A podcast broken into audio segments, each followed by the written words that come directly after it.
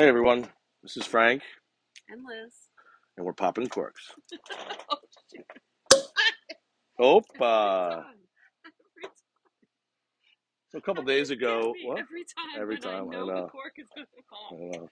Well, we called it popping corks because we celebrate life and everything that we do. So we pop a lot of corks between champagne and, and wine glasses. But we figured for our first episode, we kind of just go over how we met and what we did. So I'm going to pour Liz a mimosa because we love mimosas. Uh, we're right now in, Key West. You need the straight bubbles, right? You want straight bubbles this time? That's fine. No, no, no. Let's no, let's do straight bubbles because it's a celebration. So let's do straight bubbles, and we're popping corks, Straight bubbles. Celebrate life. Cheers. Cheers. Ooh, did you hear that? Yeah, yeah. You know you that, right? There's sirens in the background. Don't mind that. That's not us getting arrested for anything stupid we've done. But there's been many things that we've done. No, that's our good friend down here. He seems to always find himself arrested. Well, that's one thing we do is bail episode people out. 58. Yeah, we'll we'll get to that somewhere down the road. But uh, everybody always asks us, "How did you guys meet?" You guys are a very interesting couple, and we always say, well, it kind of goes back to uh, in college. Uh, I was in a fraternity uh, in South Jersey, and uh, I saw a woman walk in the back door, and I was like, "Ooh, she's hot. I'm gonna. I think I'm gonna marry this one." And all my fraternity brothers. No, you were. I think you said you were. I just turned 18. Yeah, you three days later because I remember later on you said three. I was three days, and you hooked me in three days after I was 18. I'm like, "Ooh, at least you're legal." Being a junior in college at the time in a fraternity, and also running the parties and whatnot. Don't mind the plane in the background either. It's uh, people flying into Key West all the time. The plane, the plane. Yeah.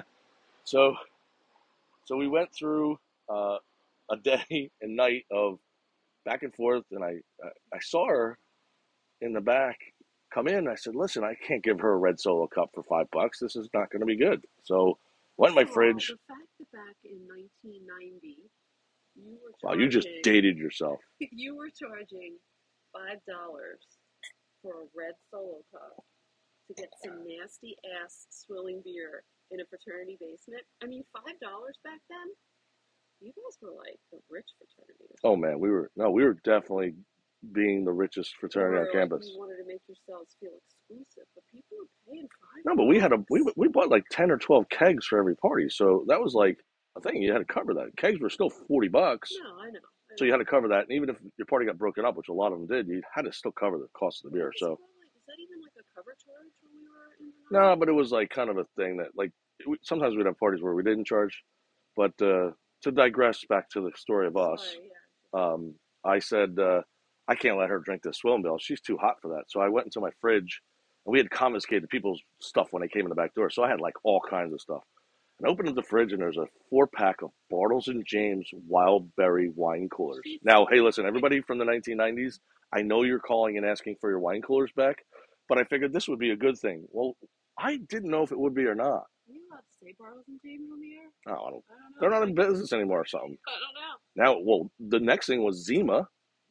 and then they got they went out of business too. But so so like the whole night, I noticed that she would be walking around here, there. We had upstairs, downstairs, a basement that was basically your feet would get stuck when you walked through the basement. And uh, every time I saw her go a little bit low, I'd have another wine cooler. Slow or go low. What kind of show is this? Oh, I don't know. Yeah. That's not. Yeah, this is a children's episode. no, never, never with us. So, you know, long story short of it is, uh, got towards the end of the night, and I said, "Hey, do you mind if I get your phone number?" And she's like, "Uh, "Okay." I said, "No, no, I just want to make sure you get home safely." Well, I saw her buckle at the knees. Wait, my landline.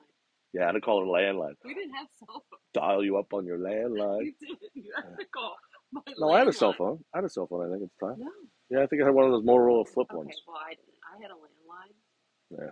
I either way. the ability to find my way home with a map app. So I called her like it was what time? What time did the phone ring? And you were like, "It's- "Who's calling at this time?" It was like two or three hours later or something. Two in the morning. It was late. I'm like, "Did you get home okay?" She's like, "Yeah." And she's at that point. Uh, I knew I was marrying her, and that was going to be the end of uh, me Don wanting around the Deke house.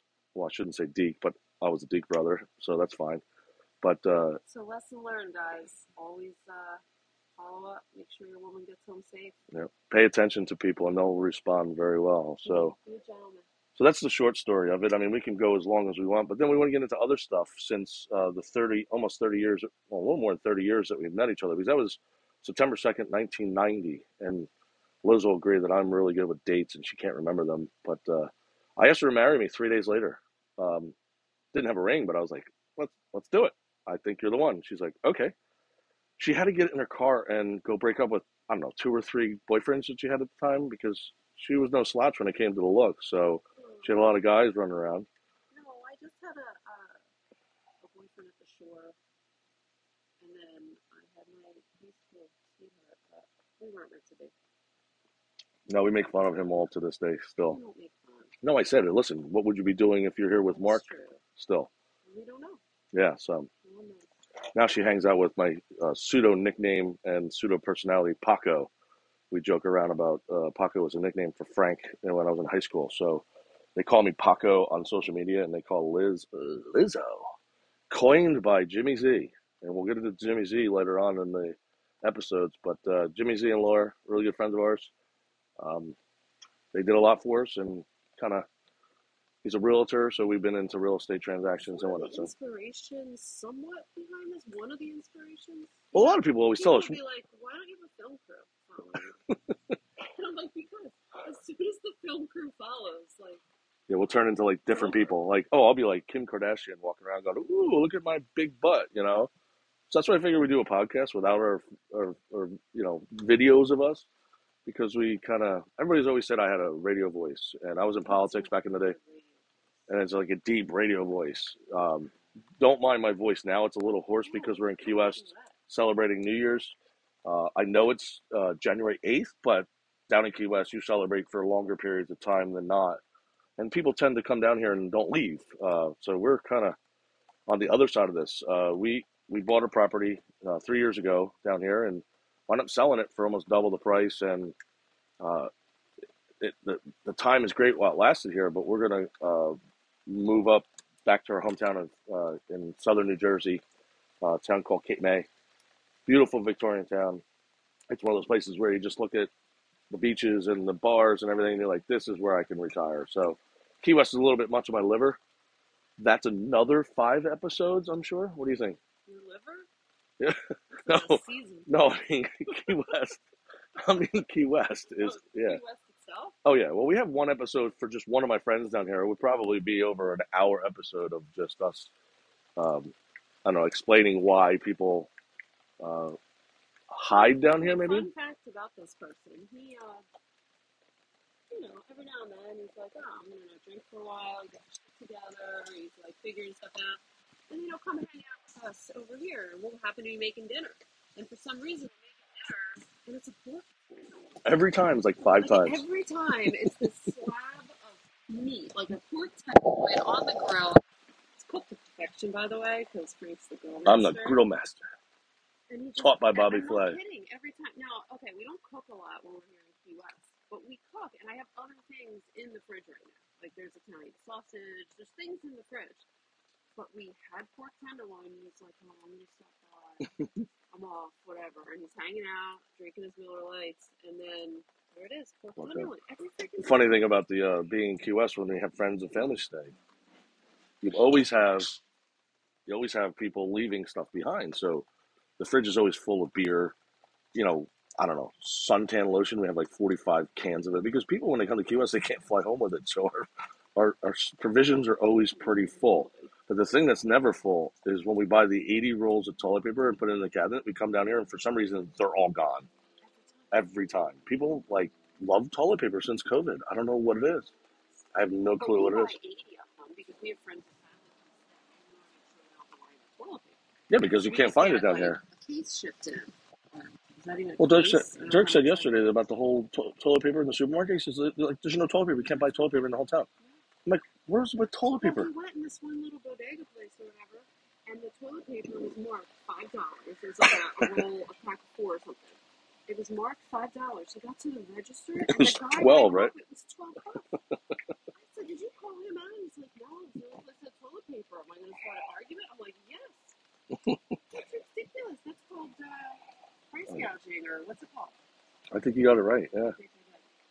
So presently we're babysitting or dog sitting our friend Carrie's dog. Maisie. She's so cute. She's sitting here listening to podcasts, going, "These people are boring. I'm gonna go to sleep." She's a little toy poodle that's like chocolate in color. Oh, she's adorable. Either way, not me. I'm not a dog person much, but uh, they tend to uh, gravitate towards me for some reason. Well, dogs know good people. Yeah, well, you are your Snoopy lover, so there's your dog thing right there. So anyway, so since we met, uh, like I said, 31 years ago now, almost 30, 31 and a half. 31 and th- probably three eighths. I'm going to argue with you. 'cause I know. The math is never working. right. So, Well, I wouldn't say it was always right, but I'm never wrong. well, and even if you are wrong, you somehow spin it and twist it, and you're right. So it doesn't matter. Oh, well, that goes And back to, what I think yeah, but great. But a lot of people don't realize when you say stuff, sometimes it's true to you, but to them, it might be far fetched. like but then they the see it. Yeah, they don't have context.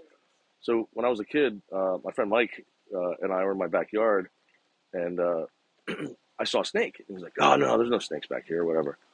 So you know, he was like, "Oh, you're a bullshitter, whatever, whatever." I'm like, "Well, I kind of tend to embellish on stories, but it's because it's true, and I like to make it more of a story because it makes things more fun." People who are boring bore me. Uh, people who have exciting stories, I'd rather listen to them. So months go by, and we're in the back, and we're playing, and all of a sudden a snake rolls between his legs. He's like, "Oh crap!" He starts running away, and he's like, "Hmm, I guess I'm never gonna doubt him again." So then we made a point of growing up, uh, finding out fun, useless facts, so that it was like the useless fact situation. So you go and talk to people, and say, "Hey, did you know this?" And they're like, "Oh, you're you're full of shit." And then they go look it up, and it was true. And it's like so fun when people go, "Oh shit, he wasn't lying there." That that's pretty funny how he was actually telling the truth. So it's useless information at a bar is always a good thing. Now with, as I say, the Google, it's even more fun because you could actually bait people into telling you you're full of shit, and it's always on Google somewhere, true or not. I mean, obviously, know fake news. Things, right? You say something "This guy's not really blue. It's light reflecting some refraction, whatever," and you're like, "Yeah, okay, whatever." You can Google things and make your answer come up Oh, I totally agree. Yeah. Well, you say keep googling it till you find the right answer. keep googling it. If you search it just all the words you want, you will get that answer. yeah, like why is my wife such a pain in my ass? Well, it always shows never, up, and your picture's there every time. never. No, that you'll find out that I joke around a lot, just because when you can actually joust your spouse is what keeps people together. And I've read that story. Joust your spouse. Ooh, that's a segment. Ooh, we're gonna rename this one. Oh God, Couples we know, maybe I don't know. joust your spouse. We do have a lot of friends that are gonna probably actually joust them for real. There's a lot of friends that don't like each other. Maybe it's just people that are. We have a couple couples down here, you know. Get them on together. Joust your significant other. Joust your Well, spouse of where we sit though is the same thing with Key West. Is they say it's where relationships come to die. And it's pretty amazing because if you can survive Key West as a couple or a relationship, even new or old or been married for 50 years, if you can survive it, then it's pretty solid. Our son met a girl, and like not even a couple months later, he brought her down here, and they were like, "Ooh, well, we've survived that. We can kind of do other things." Now they own a house together. They have a puppy together, dude, one of the cutest M- Bernese mountain dogs. people that live here though, I feel like you're stuck on this island. You feel like you're at the end of the earth, right? Oh yeah, like You you're falling off the end of the earth almost. Yeah. whatever. And then you throw alcohol into the mix, and then you throw a bunch of misfits of different people you meet. Best people in the world. Yeah, like our friend, our friend Nick says all the time. It's the land of misfits. His friend. Like I just feel like everybody down here though, the best people. Like they will do anything and go out of their way for people. they don't give him any chances though. Like if you fail once, they're they're done with you. Move on. Yeah, that's that's kind of everywhere too. But it's not like they're deep friends. They're just at arm's length friends, which is good because sometimes that's what you want. You don't want people too deep into your, you know, your story or your history, which is kind of why we haven't done this before. Or had a film crew follow us. We feel that these are good stories because every time we talk about the stories that are happening in our lives, and there's several of them, we always say at the end, "How did I get here? How did we get here?" Because when you think things are that far against the wall. The next thing you know, like, why did the wall move? What, what's going on? We've always kind of just go with the flow, and that's why it's always, how did I get here? What? What the hell? It wasn't Frank. Yeah, where the hell was not Frank? And that's kind of always been our hashtag. But then we said, you know what? Where the hell wasn't Frank? Kind of always got people, our friends, Facebook or whatever, or you know, immediate friends we go to dinner with. They're like, what the hell are you guys doing? And we never really showed the hashtag or told anybody, but we put pictures on there for a long time. So I was like, we'll just call this popping corks because people love like the most likes I ever get on Facebook or you get on Instagram or wherever you have social media. It's they're popping corks again. What the hell are they doing? Like, where do you live now? The best is during Christmas time. Where the hell do I send your Christmas card? At one point, we had five I houses. don't even know. I forwarded my mail so many times to different addresses. I don't even know where the forwarding is forwarded to from the. I think we got a bill from the post office that said you moved too much. yeah. We should have a backwards service. How do I? I don't know. Yeah, we went and got our real IDs the other day for New Jersey. I'm supposed to get that ID, so it's like a uh, almost like a passport or a federal ID. So the lady says to me, "Looks like you have several addresses in the system here." I said, "I said, yeah, I like probably owned about ten houses in my life, and you know, I have a couple more on the board." She goes, "I don't even own a house." She says to me, "I'm like, oh, well, let's go." She goes, "No, I rent. Don't get me wrong, I love renting." She goes, How do you move all the time? I said, Don't ask my wife that because she's going to just kill you. Well, she went the next day, and the lady was probably the same lady. She was probably like, I'm not going to ask her. Don't ask her. Don't do it. Just don't do it. You need some more champagne, Liz? You want to do a mimosa now? Or not? Yeah, maybe have a little. A little bit more? Yeah. So, um, back to the college days. I guess uh, we were in a school that changed its uh, name and structure, so Liz wound up going to Rutgers. What was our first cork that we popped then? Well, our wedding, now, right? We're popping corks. I feel like next week we're popping three corks. Three corks. Yeah, next week is three. Next week. This week. Yeah. Where? What was our first cork? I think it was Together. when I'm not talking about. our wedding would have been because you got married before you graduated college. So she says, I'm going to get married before college or is over because I don't want you to interfere with my career. I'm like, me interfere with your career by getting married? Come on. She, no, no, no, no. We do it during the summer so I can still go to work in Manhattan. And then I can still go to work. Start my career when I graduate. And, and it worked. It's But fine. then kids happen, and I just my career. No, we haven't talked about the kids yet, have we? We told them we're doing a podcast. They're like, Are you kidding me? The first cork. I think it was probably. one month anniversary. Remember you got me flowers? Oh yeah, I guess. Well, we weren't popping. We were we were we were screw capping Mad Dog 50-50 or 2020, whatever the hell it is. Yeah, It wasn't. Boone's Farm. Boone's Farm. No, I think we were drinking uh, Rosetta. What is that? That's the language person. oh yeah, no. What was it? Sometimes you need Rosetta. I know. Um, yeah, I'm not going to speak another language. I can barely speak this one. no, so I guess the first cork would have been probably something in Glassboro. I think so. Just don't know. We Ah. had champagne in the fraternity? Yeah. Oh New my. God. Oh, New, Uh, New Year's probably Eve. Yeah, probably New Year's Eve. Yeah, but a bottle of wine has a cork too. So when we say popping corks, we're not talking about just champagne. We we drink a decent amount of wine. We have this uh, vase that is probably four foot tall. It's probably 18 inches in diameter glass that's filled with corks, and it it's it's crazy to think that there's so many corks in there, and it's not even one tenth of them. Yeah, and most of the corks, I love them because it's with friends and family, and it's a, it's a date, an occasion, and on the corks we mark who we were with, what the date, where we were, you know, like, um, and what we were celebrating, whatever it is. So at any given moment, you can pull a cork out, and there's some friend, and you're like, oh, I we did that, blah, blah, blah. When we moved the last time into this house we built in Cape May, new construction, we moved, uh, we unpacked that thing of corks, and it spilled over into the entire large rubber, rubber Tupperware bin and all the corks. And then I went to go pick it up, and then the whole thing went all over the entire kitchen floor.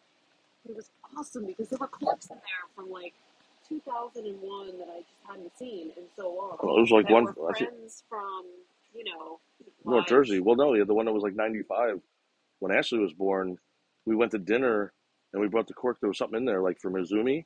I thought that was the one that was from like the. the Yeah, I don't know what it was. We- Oh, and then one of our uh, friends' friends, guy Frankie, he he was on one of the corks, which felt like he was drinking wine with us, and it was probably college or right after co- whatever He it was was. probably 19, and we were probably giving him wine because that's all it was in the house, and they were like having a party. Like we came home from dinner. Uh, The funny part is, like, I don't think we wrote his name on the No, no, no. I think he wrote He got back in there and wrote his name. Yeah, thing, yeah. and then we found it. Well, because it was like a Hawkhaven wine or something. No, it wasn't college because I remember we we had that wine fridge. We had the wine fridge, and we had everything in there. And he must have gone in there because they ran out of the beer or whatever they're drinking. So they went upstairs and found a bottle of wine. We got back from Atlantic City. No, they start getting so sophisticated though when they start dating some girls and stuff. They Oh, true that. Yeah. Yeah, but I'm just saying they would drink the wine just because it was alcohol. Yeah. And I think it's when he wrote his name on it back in the uh, uh, you know college days. Well, that goes back to those days with uh, uh, probably another episode of just hanging with the college kids. Wait, first cork was probably New Year's, and our first New Year's, where was it? Oh, you're gonna ask me I a think question? I just figured out where it was, and I never remember anything. I could be wrong. Was it the banks of Hoboken looking at the fireworks from Manhattan? No, that was the Fourth of July. I think it was Poconos. I don't think we went to Poconos you for New Year's. Poconos? We did go to Poconos, but I don't think it was for New Year's. Maybe that was later in life I don't know. Well, we could talk about the pancake and the filet mignon as another episode. That would be the Poconos episode. I Yeah. think um, I would really like to know where we were. I- first New Year's. Well, popping corks was what we chose to call it. Um, we will, in the future, probably explain some of the things we did because we don't even know why we did them. Maybe talking it through on a podcast would be kind of a fun thing to understand why we do it. We never wanted a film crew following us. We never want anybody to know our stories, but we kind of tell them individually to people that are in the moment. You know, Liz has a very interesting story growing up. I have a very interesting story growing up. You combine the two, we have a very interesting story growing up together. So it's uh, and we're still not growing up, are we? We're still kind of we're a little different than most. Who's growing up here? Just no, we're part of the misfits right now. So, yeah, this is I think I feel like well, Never didn't like. Baby New Year go to the island too? Like he was in a big diaper and he had the hat and he had big ears. Did Like, they drop him from a, a high heeled shoe or something? I don't know. Oh no, that was a. Oh no, that's down on that's on Duval Street. Yeah. no. Now we got we went and watched the conch shell drop. So Baby New Year in it? no, oh, it's a drag queen over on uh, Bourbon Street. You Not? Bourbon Street. the airplane with the. I heard that was pretty, pretty big over at first flight. Yeah, well that's it was also like two hundred bucks. The first one she said. Open. open bar for like six hours. Yeah. So, well, sitting in the backyard of our Oasis, which we will no longer own uh, at the end of January. Um, yeah. So what we do is when we buy a property, we pop a cork. Uh, if a lot of you have probably seen them on Facebook, Liz usually is laughing. She's startled every time. But then we glue it to a doorway, almost like a mistletoe. So like when you go in and out of the doorway, this case in Key West White Street is when you walk out the back door, it's glued above it. Well, I think a lot of my friends saw that, me doing that, and they've glued several more up there. So now I think, I mean, I can go look, I'm about 10 feet away, but there is probably 12 or 15 corks glued on top of it. So um, it, it, it's pretty amazing how people kind of tend to enjoy popping corks. It's just exciting and new and fresh. Popping corks. Never fails to scare me.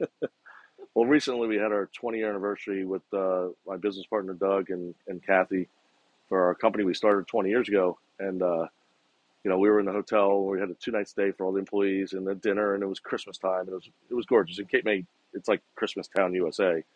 And uh, we popped the cork. And if you ever saw that uh, Facebook, I'll probably I'll post it. You were jumping up and down. Remember? You Virginia. oh, Virginia did a great job. Ebbitt Room. I I can't give enough credit to Ebbitt Room in Virginia. All the people that work there. Oh, you're jumping up and down. It was so funny. I got so many comments from that one. I mean, I don't get many likes, but when you get over 100, for me, that's like, whoo, man, that's a pretty good one. I think it was almost 200 on that one. And they're like, oh my God, Liz, that's so crazy. Never on Facebook, so I have no idea you're Yeah, but you're so like into like Instagram and Snapchat, and Please, I'm not into it. I We got it covered. at the pictures. I, we got it covered. I've just never been on Facebook. And my philosophy, everybody's like, oh, well, it's Facebook. Well, if we're not speaking I don't have your number, and whatever, then I think she's running from the law. no. Well, Honestly, like real connection for me, and but for you, Facebook's awesome because that's your personality. That is the, probably the exact way to sum up our personalities. You have a Facebook account, and I don't. Well, I kind of did it for politics in the beginning because um, Well, I don't know if everybody knows, but doing it for rental. I don't know if everybody knows, but I was involved in local politics for a while, planning, zoning, township committee. Um, never really wanted to be the mayor. Just wanted to get some things done business wise. That's kind of why I got involved. And then I ran for a state office, and that was just a little bit too much. I, it, it- people make you say things that you don't want to say. I, I was done with that. But the local people, how, Local people were the great. people we Yeah. met, right? Everybody in the whole, like, what do you call it, the club and everything. Yeah. Oh But, but when I gave that up, it was kind of like I kept the Facebook, and it became almost a business thing for us because we were buying and selling properties. And then I, I'd say to everybody, hey, I got a house in Key West. And man, you know how many phone calls and friends I got when we owned a house in Key West? I mean, uh, we said there was probably over 48 different people that stayed in this house over a three and a half year period. And just because they asked. And it's fine. Go ahead for it, you know? And, and down in Key West, it's a monthly thing. It's cool. But uh, people would stay for a whole month and they'd be like, I'm never leaving. I'm like, you have to leave. I have some other people coming in. so we bought another one and did a fixer upper down here, and that's another story in itself. That'll be episode. oh man, that was some fun times during COVID in Key West. Only in Key West, though, I'm sitting here staring at a sign that says "Let it snow." You put that you put that thing up and it snowed like 14 snowed, inches in Cape May. yeah, in Cape May. I better take it down. We keep getting snow. We, you know, Make sure you take that down before we leave to go back. Yeah. And then, you know, so you're staring at the sign, let it snow.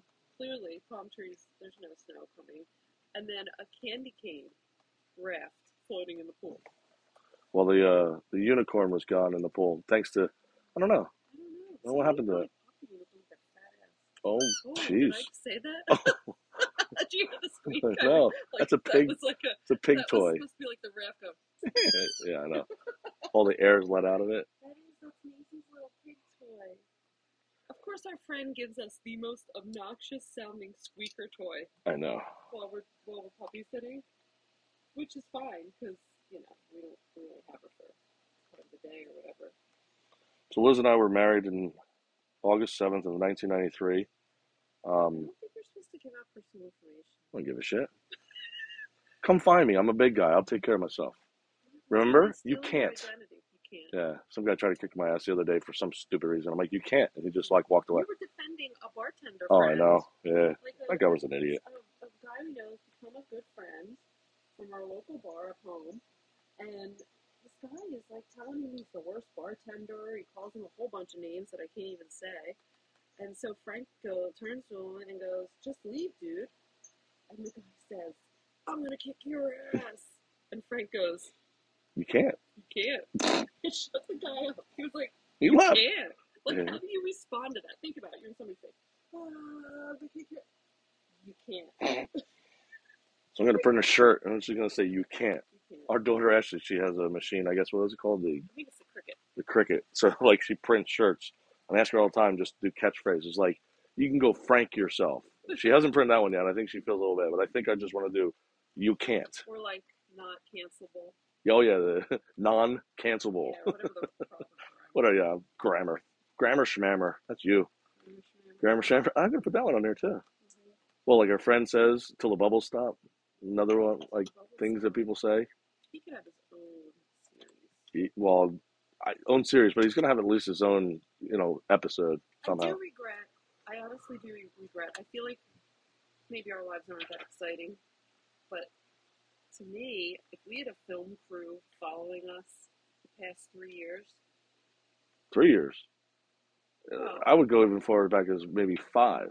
I'm just saying three years in terms of all the house stuff we've been doing since the market started changing, COVID hit, and then you know, Well, I mean, I mean, we've a lot.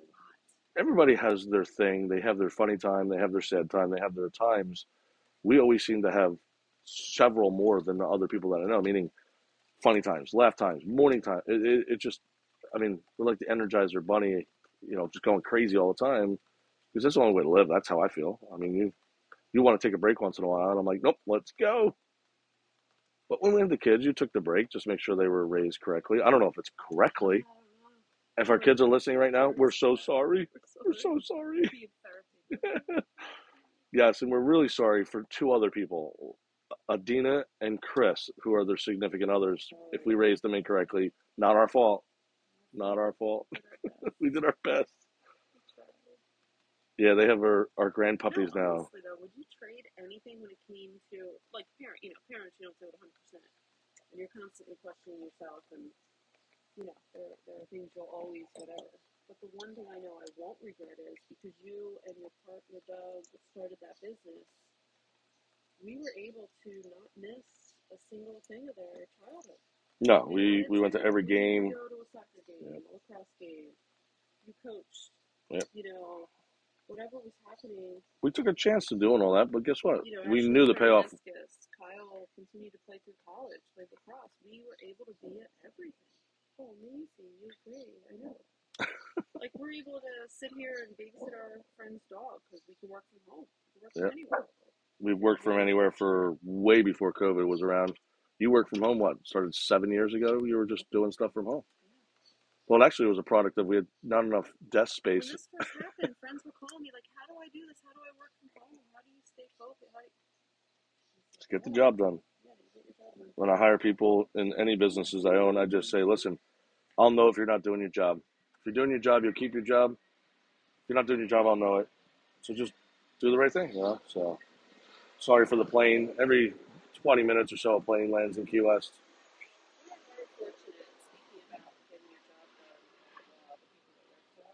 Oh my God, yeah.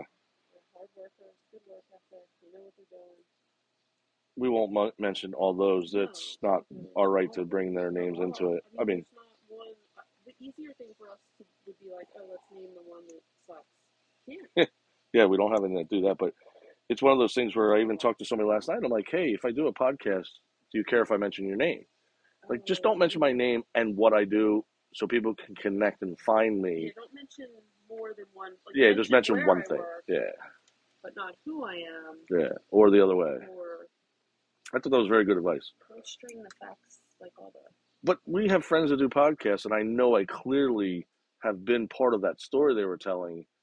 And I'm like, oh, he didn't mention me for to protect me, which is great because there's some funny things or stupid things we've done or gone to this bar and done whatever and got thrown out or whatever. So I'm like, okay, but I think people like getting mentioned. Like I always joke and always say, people do things just to say that they've done them. But it is a safety issue. It is now. I, I agree with that, and that's something that we're going to try to keep um, together. We'll we'll we'll we'll be cognizant of the fact and and talk to people about it. But yeah, it, it'll be a fun adventure. I think it's going to be interesting. You know How often do you wanna do these things, you know? you know why Maisie was just? I don't know. Was there a CD character? Like, oh, the podcast is going to. We did say we're going to keep these under 37 minutes because we like three and seven. Are Yeah. we're very superstitious about money or numbers and money. Um, we're at 3307, so we're, we got about four minutes to go. But um, no, you should be able to uh, listen to us. Um, we're thinking like once a week we'll just tell a story. I mean, unless we think people want more of it. I would like to have guest people on. Even if it like starts out with some friends that are all like, hey, I want to be on there. Well, we'll see. I think we need Well, you know, some of the wherever you get your podcast, Like, like what's that thing? two great brother, this brother and sister, the dynamic duo down here. They've been here for seven generations. Yep. Seven generation punks. Oh my God, you, with with her, you would be like, would she is the funniest person. As like, he wouldn't go on. She would. Oh, She'd become get him to famous off of it. He would be like, I ain't doing that. We could get him to just come on. Either way, Either way. I think it'd be fun. But um, If we if we bring enough Crown Royal, he'll go on. yeah, we tend to like uh, reward people with alcohol. So No, especially in Key West. Like, you Yeah. need something painted, you need a roof deck, or whatever. Be like, all right, what do you drink? Miller Lite, 24 pack. yeah, people always ask us like, how do you get work done? How do you get people to show up? I'm like, first of all, you have to pay them. You pay them up front enough that they show up, and then you reward them as they do good things or just bring them alcohol. And they tend to respond to that because most of society is on the other path of, well, you're not going to get paid until you do the work. Well, listen, I haven't seen many people get stiffed in this world if you do it the other way. If you're being a nudge about it, they're going to be a nudge back. So, we fell victim a couple times down here and learned our lesson, but we were also trying to help yeah. people out. right? So we had the one person you extended them in advance so they could help, you know, get their insurance or be whatever was happening, right? Never showed back up. And it became a whole big thing, whatever. But you did it out of the bottom of your heart anyway. That's the kind of guy you are. You're always helping people, so it really didn't matter. Did you say bottom of my heart? Bottom of your heart. Oh. Yeah. I thought you said my bottom. Little Grinch heart, so it gets to the bottom not very far, but Oh, wow. kidding. No Oh, more, no more of like, podcast if for you. anybody said Frank Conrad, it would be like, oh yeah, like he does the craziest things. One of the funniest, I know I'm probably going to go over 37 minutes, but No, you real good. quick. This woman from high school, maybe, or a friend of a friend, or someone, like needed a trailer, dire need. I forget the exact thing. You showed up with a trailer for them the next day, and No, she had a she had a camper that she couldn't get out of a side yard that she was renting, That's what it was. and her dad was going to go move into it in the house that she just bought, and it was a long, it was a 39 foot, you know, travel trailer. Well, the company we have has a bunch of trucks, so I'm like, ah, I'll go pick it up and I'll bring it over there. And she told me where it was, and next thing, five minutes later, the trailer was down the road, and she's like, "Are you kidding me?" I'm like, "Not a big deal. I was driving by." This kind of stuff you do all the time. Like I'm exhausted thinking about it. Like you just do it like it's nothing. treat people the way you want to be treated is the way I live my life, and that's kind of the easiest way. And it's you know it's kind of one of the old ad- adages in the Bible. That's what they say. And not a very religious guy. I had to go to Catholic school all my life, and so did Liz. But something I got out of it, I guess. I was uh, not so so much of an ass when I'm not supposed to be. Well, we're gonna wrap this one up, and it's 36 minutes and 30 seconds. Uh, you can catch us uh, on Spotify. I think we're gonna put this, and you'll probably be listening it through Spotify. If not, uh, a link through Facebook and or Instagram. Please give us some feedback, even if it's bad. know where we're next going to be popping corks. Popping corks all around the world, Or just in our backyard. or yeah, or just in the morning bedtime lay down comedian, which might be the next one. Have a good day. This is Frank, And Liz, and we're popping corks from Southernmost Cafe this morning. We got uh, Sydney and Taylor as bartending, so you might hear them in the background. It's pretty busy today, even though it's minuses in the North Jerseys and New York's. It's uh, plus 70 here. A little chilly though. A little chilly. I'm in a sweatshirt, jeans, freezing over here. I think that's what they call. I don't know. I won't go there because that would be really mean of me to say that you're uh, a little kitty cat. Oh, here. All I know is I have champagne and I had my cork popped. You did not. They really made me a great espresso martini instead of popping champagne this morning, so I have to go with the espresso martini, which I am famous for. Everybody knows. I think yeah. everybody that we talk to, they're like, "Oh my God, Frank's way." Frank's way. Make it Frank's way." Speaking of Frank's way, I found my voice. So now it's my way. Uh oh. Why is it your way, Liz? It's always my way, Frank. Even though you don't really know it, it always ends up being what I want. Yeah, it's called Initial End Game, and that's going to be the title of this podcast. Awesome. Initial End Game. Also known as manipulation. Yes. Should be illegal in a marriage. Hmm. When it comes to Liz's initial end game, she'll say, I want all the money, or I want a Maserati. And whatever time it takes, it's there. Well, let's be clear. I don't say I want. I just say, oh, that's my favorite. That is true. You'll say, Hey, Frank, that's a really nice car. And I have to take a mental picture of the car, figure out how to buy it, call my car guy, which I always have a guy anyhow, so it doesn't matter. We got a guy. We got a guy. So then I have to call a guy to find out find one that's not so expensive, brand new. We get it used, and then I put it in the garage with a big bow on it. And there's the end game. I don't see anything wrong with it, honestly. Yeah, well, that happens in real estate and KitchenAids all the time. Well, let's talk about the one time uh, you initial end game, and this was completely the wrong game. You bought me a garbage disposal for Christmas. It broke.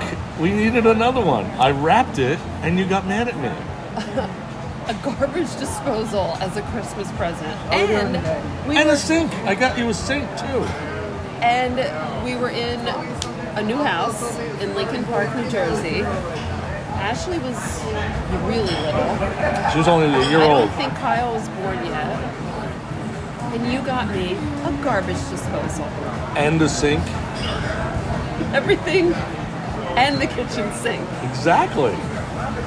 I installed it too, so don't put it past that I didn't think through that that Christmas gift. You did. I mean, it was better than the vacuum you got the year before that. I don't remember the vacuum. Yeah, our vacuum broke, and I was like, I must have blocked the vacuum out, thinking to myself, wow, if I want this marriage to last, I gotta let this one go. A vacuum? I don't remember that. oh, what's better, uh, garbage disposal, sink, in a, and a vacuum, or a pair of socks every year? That's all I seem to get is socks every year. You don't just get socks. Okay, and underwear. You get coats and bikes. Yeah, oh, very practical things that I need. Exactly. And what's with the bike? Why are you trying to tell me to lose some weight or something? Here, get out and exercise with this bike. No, because then you'll be in better shape for me. Our bike rides are epic though. Oh, let's not go there. Sure. You're welcome. Service industry, I, we were always part of it. We have to start paying you here at the Southernmost keep handing out straws and things. Yeah, no, hey, it's one of the most beautiful places on the planet, I think. It's just kind of chill. A lot of people who've been here know what we're talking about. It's great people. A couple people we know have worked here. Hint, hint, Ashley McFarland. I know I'm not supposed to use your last name, but everybody knows who you are. Yeah, the view is you can't beat the view of the water today. Yeah, it's a little chilly, but it's uh, definitely better than north. Speaking of initial, another initial end game, what's with the uh, stuff going on for the rest of the week? Well, we go home To the cold. to the cold because our son and his girlfriend are having a housewarming party. That's really the only reason we're heading back. We are, we're closing on a few house deals, but the main reason we could have done those remotely. The main reason is we want to go back. We don't want to miss it. It's very exciting stuff. Yeah, so Kyle and Adina uh, bought a fixer-upper In Upper, in Upper Township. Uh, they got a great deal on it. A lot of external work has to be done, but they're doing a lot of internal work and uh, you know just guiding them along, and they're doing 100% on their own, which is awesome, and uh, some unique uh, perspectives on how things are different than what our generation had. Um, I never thought back when I was young I would like what I like today, but they're also they see a lot of stuff through social media. They see things that are visually awesome, and then they're they're producing it. I think. I think they're doing a great job. yeah, they're doing a great job. Yeah, our daughter's the same way. She kind of did the whole thing with uh, her place. Her place is almost 100% fixed up that the way she wants it. It takes time, but they're both young and have done things kind of the way we've done them. Do them when you can. I just can't wait to see everybody. I do when we come down on these extended trips. I do miss everybody terribly. I can't wait to see Ashley. She's picking us up. That's cool. So here's Sydney. She's staring at us like, "Oh my God, are they podcasting right now?" Bored. We are podcasting right now. Yes, we are. Oh, you are podcasting? I did. Bottle for you? Well, no, we didn't do pop. We didn't do pop the cork. We already said that she has the prosecco, Yeah. and I got the espresso martini. So He's ruining you guys the are whole special. theme and name. How's that popping corks? Sorry. No, no, it's not. We did introduce you as the bartender, so you might come by and say hello. So that's our Cherry Hill friends. Don't give out too many details. We don't want people finding our places. And Oh, by the way, if any of my friends go and find any people we mention on our podcast, I'm going to come find you. The big guy will come find you. that's an end game. That is definitely an end game. You know, I'm like a big teddy bear. I don't bother nobody. Initial end game. I feel like down here, you sort of switch your whole day around. You fit work in to go around the things you want to do down here, and it's very nice. Hey, initially get up, initially get and the up. end game you go to bed. So you just got to fill in the in between. Well, tonight we're going to uh, our favorite steakhouse with a bunch of friends. Yeah, we're headed to Um, Prime. Prime is one of the. I mean, you usually don't find steakhouses on vacation or wherever you go. We always struggle to find that. But I think after about a year and a half of us trying to figure that out, It was it was sitting right in front of us the entire time, and we went to Prime for the first time after about a year and a half, Okay. and the ribeye was unbelievable. I just have to say though, the reason it took us so long to go was because the steakhouse sits on top of Dante's, basically. And yeah, the Dante's, peachy dish of the world. The petri dish, swimming pool. Dante's is um, basically a it's a pool and a bar. It's not attached to a hotel. It's just literally a pool bar, and usually you get a lot of young twenty somethings all hanging out playing beer pong. The water, I'm not sure. I guess it's if you want to go swimming, you can. Yeah, but our friend Nick always says there's a bunch of semen fights there. You know, like ah, it's Semen nasty. fights, Yeah. Yeah, so. But I did take so my this- mom down there. Remember when I took my mom down there? Yeah. They have floating beer pong. So my mom, you know, being in her 70s, was basically floating in the pool and playing beer pong with us. Oh, yeah, we had a great time. It's a great place. Oh my god, all those kids were like, that guy's playing beer pong with his 75 year old mom. And she kicked my ass like the first game, but I didn't even let her win. She just was like sitting on the edge of the pool and she kept nailing every cup. It was so funny. Yeah, so that's why it took us a long time to get to Prime because Prime sits on top of this, you know, pool bar. And so we thought, oh, could it be good? And then we went, and oh my gosh, it's awesome. The escargot. Oh, the escargot is so good. The the ribeyes, they, they'll blacken it for you, which is awesome. I love it.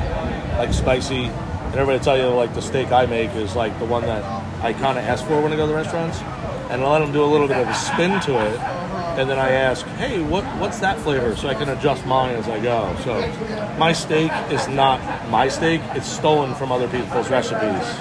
Ultimately from Bobby Flay. It is delicious. Everybody loves it. Yeah. I'm quite jealous, actually, of your steak expertise, but I reap the benefits. And it always gets our friends and family to come over, so that's a bonus. Yeah, the one time I had to make like 20 of them because everybody was like, yeah, we're coming over. We didn't know who was showing up. I wound up having to go from like 7 to like 20. Luckily, 20 fit on the grill. But I think that was the night the girl caught on fire at Jimmy and Laura's place, right? No, I think that was a different night. That was, the night the girl caught on fire, Jimmy runs and gets a bathroom mat of all things. Like Oh, yeah. it was in the basement or something. I don't even know, and starts tampering, tampering down the flames with it. It was, we almost burnt down Cape May that day. Yeah, that was and pretty it's kind of interesting. scary because Cape May is uh, has had many fires that have destroyed the town. It's part of their history, actually. It's a big. Well, that's also amazing that we have. Yes. Yes, I'll have another. Thank you, ma'am. Frothy. frothy. So there's been many correlations between Key West and Cape May. Obviously, they're both mile and exit zero, but more amazing is that they both have burnt fairly significantly in their times because of the wooden style homes that they used to build back in the day. Now they have metal roofs, they have terracotta, they have like all kinds of things to keep from uh, flames taking off and landing on other homes and burning them down. So they kind of mirrored each other. One's Victorian, one's kind of got some Victorian looks to it, some French style. Yeah, down here they have a lot of that gingerbread detail on the homes, just like they have up in Cape May. They're very similar that way structurally, the architecture. And it's amazing too because you find a lot of people from that region come work down here, and people from down here live up there or work back and forth. So I guess it's like people's perception of how they live are very similar to both places. They just like the atmosphere, being by the water, uh, being in a resort area, also being in a historic and Victorian and almost uh, nostalgic place, which is kind of cool. I guess that's why we love it too. It's definitely why we love it. The history is cool. So about the um, Ooh, there's my drink. here about the initial end game on this town, we no longer have houses here, Initially, we came down and did not have any. right? And End game is we don't have any. we don't have any. But we had 48 people stay over the last three years in the properties we did own. Friends and family, so it was kind of cool. Yummy. Wow, she's frothing that up really nice today. What is Uh-huh. that science principle that it's not spilling over the top? It's called something. I don't know. You know? I think it's just the foam itself. Yeah, just there's a word for it though. Beer, like, yeah, beer. Right. The I don't know if anybody ever knows what that is. You can send us uh, a question saying what it is Or an answer. or an answer. Be nice. Well, question and answer, I guess. Initial end game. Just one game. Anyway, so the and the end game here is that we are done January 31st. I think we said in the last podcast. and then we moved all our money up to uh, Cape May, just because we live there and we're doing some projects up there. We're actually going to build uh, or rehab a house that's going to be a mix between Key West and Cape May in the situation where we're going to have a tiki pool house outside, which is like Key West style. We're going to have some friends help us out with that, and then we're going to do the inside as Yes. Cape May style. So uh, I think it'll be kind of fun. It'll be um, something that takes us about a year to get finished, but we'll we'll start renting it and we'll start doing some stuff that uh, people will enjoy. Down in uh, Key West, we are still looking for our hacienda. It's funny we saw our uh, our realtor this morning, and he keeps looking for a hacienda. Hacienda down here is a house that's pretty much a little bigger than a cottage, which we had before. It's something that uh, has bigger grounds, a couple more rooms, bigger for a group of people. Uh, instead of like, and if you stayed in our house in uh, on White Street, it's it's smaller. It fit about six people, but not The cutest hundred percent. house. Yeah, the backyard was awesome. Oh, the best house ever. But I'm the sad. sprawling, yeah, the sprawling haciendas would be the end game, right? I mean, would you agree? Would be. Or I think, you know, for a while we'll just rent down here. My biggest thing is our initial end game was never to necessarily buy and settle down here, like in one spot. I always want to travel and see new things, and there's so much more to do. So I think selling at this time is the right thing. Well, and everybody always thinks of us as when I call them or we talk to them or we email them, like, where are you at? So our kind of initial thought on the podcast was to say, where the hell are Liz and Frank? Well, it's kind of turned into popping corks, which is, I like that feeling better, but where the hell was it, Frank? We want to get back to that. Like, people don't know where we are. Yeah, I want to go new places. I always, you know me, I go someplace, we tear up a town. I will come up with an itinerary, and I don't want to toot my own horn, but I think I she's will. my cruise director. yeah, I'm pretty good at that. Scheduling things, but not overscheduled. We do run ragged though when we go places. We're not the type to go sit on a beach. We definitely like to see everything culturally. You know, we like foodie towns. We like to explore, learn all the history, meet all the people. We usually find that wherever we go, the people are the best. Which brings us to where we're headed in a couple weeks. Some of the best people, Frank. Where are we going? To the ADK Adirondacks. The woods. We're headed up to the Going Adirondacks. snowmobiling. I just got my call for my snowmobile that I built basically, I don't know, 18 months ago. Because of COVID, it took that long. They said my the brain to my snowmobile did not arrive until yesterday. I ordered it, I think that was July of 2020. So I'm getting it delivered next week. It has a brain now, Liz. At least one of your brains arrived. Whoa. Oh. But I'm You're gonna be here all week or? No, I'm Wow. leaving tomorrow, but then I'll be back again a week from. When do we get back? Tuesday. Back Tuesday. So it's basically a week, yeah. Exactly. Uh, initial end games are always part of our thought process wherever we go. So You always say the ultimate initial end game, and somehow this is whatever. That we started up in North Jersey, and I worked in Manhattan, and my end game was to get you down to Cape May County, New Jersey. And I don't think that's such a bad initial end game maneuver that happened there. Uh, we were kind of hasty when we left uh, Rutgers when we graduated. Lived in Hoboken, I mean, went to Manhattan. Do I miss Hoboken and Manhattan? Of course, but But everybody has to experience that, and you experienced it to almost the fullest. I did too. Um, you know, me being Mr. Mom for those two and a half years before we moved down here was probably something I will never forget. Our kids were raised a little differently, but it was very disciplinarian for them, and it it helped. You got to a point where you don't want to deal with it anymore, so you're like, no. The end game is I want to be with my kids at every game, every soccer game, every lacrosse game, and you initially said it, and we made it happen. Yeah. Now I wouldn't say I don't say that I'm the one that always makes it happen. We make it happen because we make decisions maybe apart, but come together in the long run after sleeping on it and come up with a solution. And you know us. Yeah, I just I'm just saying. I think that's one of my favorite initial end games. Oh yeah. You know, just in terms of the quality of life our kids had growing up. You know, who can say they went to high school at the beach? It's awesome. And could have been in a surfing class. Obviously, they didn't do that, but their friends were in surfing classes, Yeah, which is awesome. You know, I mean, most people don't have that ability. it's just a very unique area. I feel. Don't don't you agree though? You make your own luck and you put yourself in a good position. And the reason we can pop courts wasn't because we're lucky. We put ourselves initially in the right position and follow through to the end game, which is kind of what we talk about initial end game. Yeah, well, and sometimes you realize if you're trying to follow through with something, I know we've started other businesses and they've sucked, so you just close it and you move on and look for something else. Yeah, but you also got to realize that there is an end game. Some people don't know how to do that. Like the limo company. Oh, the limo company. We're going to get involved in the limo company now. Come on, that was awesome. Ashley's going to be so mad at you because it was the only name Yeah, that was her AC company. Limo. AC Limo. Oh and her- my our daughter's God. name is obviously Ashley Conrad. But AC Limo was a company I started because I found a used limo and I didn't feel like driving myself anymore.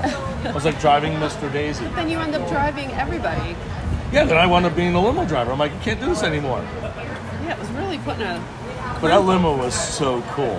It was very That, cool. that was one. I mean, and then everybody didn't some called old me. guy buy it just to have his No. vehicle that he drove around in, or somebody? No, it was an old-fashioned design lady that would go to oh, people's Oh, yeah, houses and lady. design their fashions and their design work in their house. She'd pull up in a limo, have them come out, look at her computer, laptop in the computer in the limo, and then she'd go in their house and do stuff. I'm like, that's crazy because the axle was falling off the back of the end of the car, and she was like 350 pounds. This woman. I'm like, oh my god, should She I sell this lady this car? She loved it.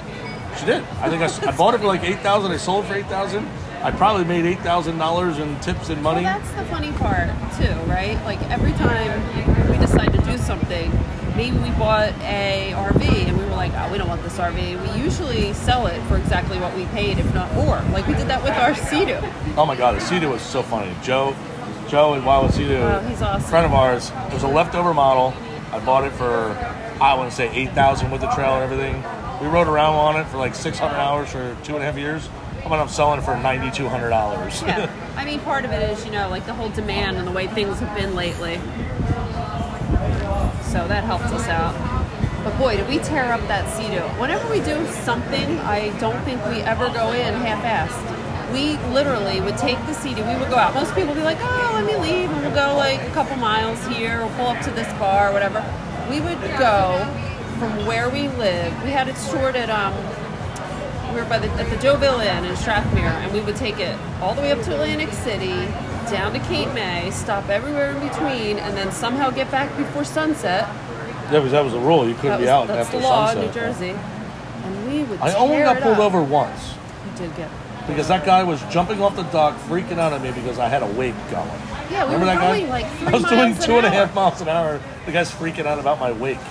I'm in a Sea-Doo, dude. Were in Sea-Doo. What did he want us to do? I don't know. We were going literally. I looked at the speedometer because you know me. I'm always like, Frank, slow down. You were literally doing three. I think at one time I might have done 30 through there, So and he, he just knew you? remembered me. Yeah, like, I'm gonna get that. I'm gonna get that fucker someday. But the cop was like literally on top of me before I even went anywhere. He like remember he came out like he came out like the marshland. Like yo, dude, Oh, where'd you was come from? Sea Isle, I think. No, it was Avalon. Right? Oh, Avalon. It was Avalon. Yeah, it was an Avalon Cup. I was asking him if he want. I thought I was expecting him to ask if he wanted uh, to board the vessel. I know. He, remember we said that. Can I have permission to board your vessel? I'm like, dude, where are you gonna fit? It's two of us on a Uh, We are Sea-Doo. two very large humans already on a Sea-Doo. I think we drove by, and for days later, we're like, "Oh, that guy wanted to board us." we're like, "Oh my god, the guy would." Uh, now he was cool. Don't get me wrong, Oh, he was awesome. but he has to say certain things, I guess, maybe Wait, why did we get pulled over at that moment? because though? I was creating too much weight. He said, but I think that was because the guy was so fired no, up. this is a different instance. I don't remember. Because oh, because the part where it curved or something was a no wake. Oh no, I took off. Yeah, I took off too fast. And you took off Yeah, too fast out of the no wake zone. But he had like he had like my tag number on his radar. Like this guy is going to get pulled over eventually. Yeah, it's this like a year later. This guy. But I couldn't believe he wanted to board us. But so. I think he liked you. I think he thought you were Yeah, well. you were really nice in that little skimpy bikini you had Oh, on that day. please. All I know is we had that thing for three years, right? And we got bored of it because we tore it up. Like we went everywhere. We're not normal people when we go do things. No, no, we uh, we find the funnest part of everything, and then Tear it up. tear it up. And then when we're done, we move on and maybe revisit it later, but we usually don't. And in the last couple of years, because of COVID, we've had to kind of revisit, which Yeah. it's So been like a drop back 10 and punt kind of feel. Like you always move forward, forward, forward. We go crazy, crazy, crazy. The last two years, we've kind of settled in to where we've been staying, but we want to get back to going and go to, you know, Illinois for some silly reason or something, or go to, you know, you want to go to Banff, you know, crazy stuff thought, again. I want to go to Banff so bad. Hit me up if anybody has ideas about Banff. I need to know where to go and what to do. Anyhow, so initial end game. Do you always look at that as a positive thing, or is it sometimes a negative feel? Like, what is your feeling on that statement? I think people who complete things and finish what they start is probably the best attribute Whether to a human being. success or failure, if it goes Yes, either because way. you need to do both sides of it. So if you say, I want to start a business, and you keep talking about it, you're kind of stuck in doing nothing. But to start a business, you try it. Even if you fail, but you complete the task and you close it out and understand that's something you did well or didn't do well with, you have to be, you have to find an end game to it. Because when people have too much stuff open, that's when they think about things way too much. Like, oh, I never finished this, or I've never done this, or I've never done. We don't have those regrets in life because you know what? If it gets to a point where we're like, wow, we tried this and we're going to go do something else, but we always end it. We don't leave things yeah, open. we don't leave it open. You can't leave things open in life because that, that, that I think that's what makes people feel like they're not accomplishing anything. Even if you fail, you can end it and say, I did it. Right. And you won't feel like a failure. You just find something better to do. I mean, you're not. Well, yeah, but once you feel like fulfill the commitment, we're very big on like if you join a sports team and you're going to play, you will you have to see out that season, see it to the end. You can't quit halfway through. You say one There's thing no quitting. and you do it. You say we one thing and do- do another. Right. You do have to know when when it has to come to an end for whatever reason. So speaking of ends, the real estate market right now is really hot. There's Yeah. no other I don't word. know if there's I don't. end to it. There's got to be an end or a slowdown or something. Well, like I said earlier, we were sitting with our, we were sitting at breakfast at Pepe's over in uh, Yeah. the Marine District. Good realtor friend down here. Yeah. A nice guy. I haven't seen. We've been down here for a couple weeks. We didn't call him. He knows that we're kind of just sold to. He knows we don't want to He's buy always anything looking again. for our next uh, property, the hacienda you want. But he said one of his agents who works hard, which is not really hard in real estate, the guy pulled in, you know, almost seven digits. I mean, he was close, just under a million dollars in, I in, disagree in with you that it's not hard. For me, for you, it might. Your personality, it wouldn't be hard for you, but for me, constantly trying to sell and whatever the rejection or when things fall apart, I couldn't handle it. But That's you can control that. You can control that. And if you're good in sales, you don't even have to be good in real estate sales. All you have to do is be thorough, follow through. If somebody says, I want to buy something, listen to them, listen to what they want to buy. You can be really good in real estate and not necessarily be a salesperson. But you can't deny how much of that is a personality thing. It is 100%. I'm Like, not saying that. There But are I can see a, people a really can't do sales. a really pretty girl who is very thorough might not be a salesperson, but she could do very well in real estate. You could see a guy who is necessarily maybe not the best looking guy in the world, but if he's hard worker and follows through, that is something that works well too. Real estate is not just sales; it's dealing with personalities and dealing with people. So if you're good, even like a psychologist or even somebody who's in a you socialistic to read industry, people. you have to be able to read people. I think the biggest thing in real estate, if I'm if somebody's telling me I'm looking for a house that has three bedrooms, two baths, in this price range, in this neighborhood, I'm going to try to steer them and find what they're looking for in that direction. Now, if they're putting these parameters out and that doesn't exist, I will gently tell them, look, we'll keep an eye open, but you're not going to find that price in this neighborhood with that number of bathrooms and bedrooms. You have to be a little open minded, but I'm not going to show them something that they don't want. But me as a salesman, I'd slap that bitch upside the face and say, "That doesn't exist. This is what you want." There's a difference. That's what I say. difference. There's somebody in the middle. I'm saying. There's people that are salespeople. Yeah, but I'm not. I'm in sales. I can sell ice to an Eskimo. You can't sell. Oh, I can't you can't sell jelly beans to a five-year-old. But guess what? There's I somebody can in clean up between. the mess when the ice melts. Yes, you can. And I can actually get them jelly beans to somebody else that wants them. But what happens in Nobody this wants world is real anymore. estate is in between. You have to just be somebody that it's not a yes person, but it's somebody that understands that they might miss out on something in a hot market, but they might not find something in a cold market. You just have to become friends with them. Yeah. I mean, the perfect example, and I know he's probably going to listen to this, and I can't. He's going to mention him twice in two podcasts. Jimmy and also Darren, and maybe even Tom, who was another realtor we deal with. They just know how to deal with my personality, True. where it doesn't No. shut me out. It makes me think and sleep on something to see if it's worth it. I agree, and plus they, so plus they listen, right? So Can we hear the popping of the cork, Sydney? Can you pop a new one so we can hear it on here? So speaking, of So this is like a delayed popping this is of the delayed corks. popping. So Sydney's going to bring over a fresh But bottle think so we can hear the popping of the corks. Here she goes. There we go. Opa. Sorry it took us 29 minutes into this to do that. But, But I think we're always popping corks. Always popping corks. I think the realtors listen. The the ones that we are good friends with and They're like at to give our business to because they're good at their job. They listen. For example, you said to Tom, "Yeah, I'm always looking in Cape May. If you find something, blah blah blah, let me know." And you know what? Phone call came in. phone call came in. And we Monday we were gonna own one, yeah. You know, we're going to buy this property that we think is a really good buy. We hope is a good buy. And we'll see what happens, where it takes us. Hi guys. Yeah. Hey, how are Hey, how you doing? Nice to see you. We stopped by last night. You guys were closed. We were like, oh, Yeah, we then had we our just went over to Christmas first party, Night. and I'm Oh, dying right so now. nice. I don't even drink because I, I work I wonder why you're wearing glasses. Oh, okay. I always do, even if it's like if it's like raining, I wear glasses. Um, I just don't get home till like midnight, and I normally Yeah. go to bed at like eight forty-five. And you have, so. yeah, you have a little. And the You baby's have a little baby, five. yeah. Yeah. So I, I work over there now. Oh, once week, so. okay. Sweet. We'll come see you in the pool then. We'll Yeah, jump in, yeah, yeah? yeah, yeah. I've seen you over there. Yeah, we've been over there a couple that's right. times, yeah. Yeah. Yeah, we'll Awesome. come say hi. You'll come say hello. We'll see you. All right, bye. Enjoy. Take it easy. Cheers. Cheers to the Poppin' Newcorks. New Newcourts. It's a six dollar bottle of champagne that has a Newcorks. I screw do- top from it, but I that's do fine. have to. I did some work this morning. I do have to go back and do some work. So I have to. This will be my last pop and cork class today. What, you're gonna give up watching the Pelicans feed in the morning? Come on. Yeah, I have a bunch of year-end stuff to do. I know you got to call Rob. We got stuff going. The year on. was over. Why are you still doing stuff from last year? You do the year-end. Shut up. Shut up.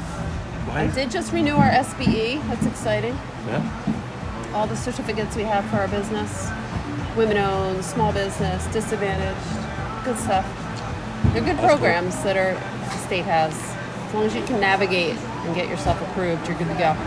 So a friend bartender who just stopped by, she she works at a pool bar at the Southernmost Cafe. Um, there's three or four pools in Key West where you can be, as they say, as a local, that you can go and buy a drink and enjoy the pool at the resort. The marker. I'm not one of gonna them. tell you all of them. The Marker's Marker's one, definitely they- one. There's a couple secret ones. Yeah. But Southernmost, there's like five pools, but you don't know which one that is. So we kind of just know where those bartenders go, so we can go. We don't swim even there. know if that's a thing.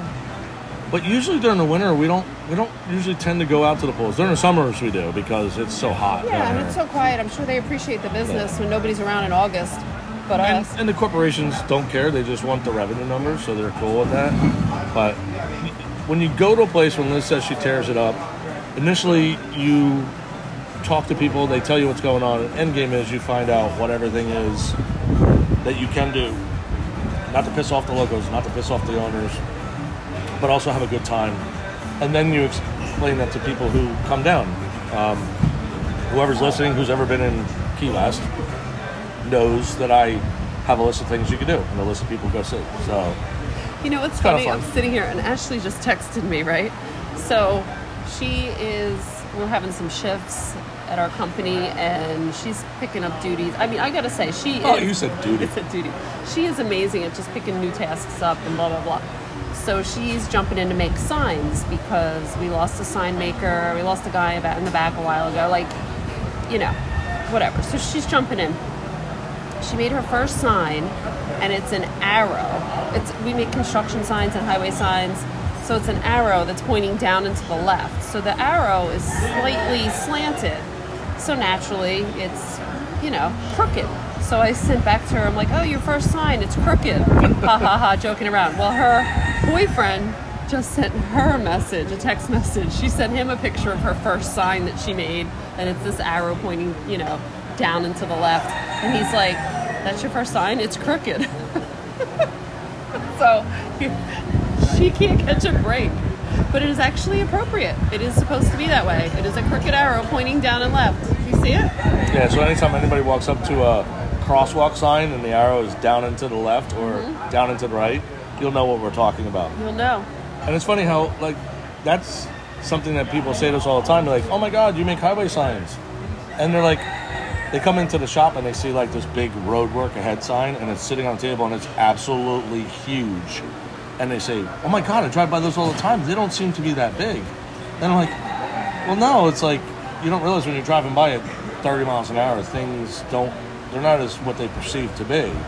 And that's kind of a funny situation happens all the time in our lives. We're like, oh my God, I didn't realize you guys did that. Like, we send them over here to Southernmost Cafe or we send them to the House at White Street and we say, we try to explain stuff to them and say, oh my God, this is what everything are. Yeah, I'll have one more. So she's like, people are like, oh my God, I can't believe this is what it's like. And you're like, yeah, I look at it this way. It's like people that are on TV and you see them in person, like, oh my God, they're so much skinnier than I thought. Well, I guess TV, radio, and personality adds 20 pounds to us somehow. Like, Whoa, it whoa, adds whoa. a lot of like 20 pounds to me? extra weight. Well, not weight to you. I'm just saying I- in the perception of, I know, oh, but man, I can't believe that. And oh my God, it's 20% more. That's about to turn 50. I feel like weight is a very sensitive subject. you're gonna be 50? No way. Oh, is I thought you were 28. Initial end game. Well, that's your birthday. I lied. 28. oh, hey, Liz, by the way, initial, when I met Liz, end game, better. She's gonna cry, so we're gonna stop it from here. Oh my god, you're an ass. This is Frank, And Liz, and we're popping corks from Southernmost Cafe this morning. We got uh, Sydney and Taylor as bartending, so you might hear them in the background. It's pretty busy today, even though it's minuses in the North Jerseys. In New York's, it's uh, plus 70 here. A little chilly though. Little chilly. I'm in a sweatshirt, jeans, freezing over here. I think that's what they call. I don't know. I won't go there because that would be really mean of me to say that you're uh, a little kitty cat. Oh, here. All I know is I have champagne and I had my cork popped. You did not. They really made me a great espresso martini instead of popping champagne this morning, so I have to go with the espresso martini, which I am famous for. Everybody knows. I think yeah. everybody that we talk to, they're like, "Oh my God, Frank's Way." Frank's way. Make it Frank's way." Speaking of Frank's way, I found my voice. So now it's my way. Uh oh. Why is it your way, Liz? It's always my way, Frank. Even though you don't really know it, it always ends up being what I want. Yeah, it's called Initial End Game. And that's going to be the title of this podcast. Awesome. Initial End Game. Also known as manipulation. Yes. Should be illegal in a marriage. Hmm. When it comes to Liz's initial end game, she'll say, I want all the money, or I want a Maserati. And whatever time it takes, it's there. Well, let's be clear. I don't say I want. I just say, oh, that's my favorite. That is true. You'll say, Hey, Frank, that's a really nice car. And I have to take a mental picture of the car, figure out how to buy it, call my car guy, which I always have a guy anyhow, so it doesn't matter. Got a guy. We got a guy. So then I have to call a guy to find out find one that's not so expensive, brand new. We get it used, and then I put it in the garage with a big bow on it. And there's the end game. I don't see anything wrong with it, honestly. Yeah, well, that happens in real estate and kitchen aids all the time. Well, let's talk about the one time uh, you initial end game, and this was completely the wrong game. You bought me a garbage disposal for Christmas. It broke. We needed another one. I wrapped it, and you got mad at me. A garbage disposal as a Christmas present. And we and were a sink. I got you a sink too. and we were in a new house in Lincoln Park, New Jersey. Ashley was really little. She was only a year I old. I don't think Kyle was born yet. And you got me a garbage disposal. And a sink. Everything and the kitchen sink. Exactly. I installed it too, so don't put it past that I didn't think through that that Christmas gift. You did. I mean, it was better than the vacuum you got the year before that. I don't remember the vacuum. Yeah, our vacuum I broke, must and I have- was like, I must have blocked the vacuum out, thinking to myself, wow, if I want this marriage to last, I gotta let this one go. A vacuum? I don't remember that. "Oh, what's better, uh, garbage disposal, a sink, in a, and a vacuum, or a pair of socks every year?" That's all I seem to get is socks every year. You don't just get socks. Okay, and underwear. You get coats and bikes. Yeah, oh, very practical things that I need. Exactly. And what's with the bike? Why are you trying to tell me to lose some weight or something? Here, get out and exercise with this bike. No, because then you'll be in better shape for me. Our bike rides are epic though. Oh, let's not go there. Sure. You're welcome. Service industry. I, we were always part of it. I have to start paying you here at the Southernmost keep handing out straws and things. Yeah, no, hey, it's one of the most beautiful places on the planet, I think. It's just kind of chill. A lot of people who've been here know what we're talking about. It's great people. A couple people we know have worked here. Hint, hint, Ashley McFarland. I know I'm not supposed to use your last name, but everybody knows who you are. Yeah, the views. You can't beat the view of the water today. Yeah, it's a little chilly, but it's uh, definitely better than north.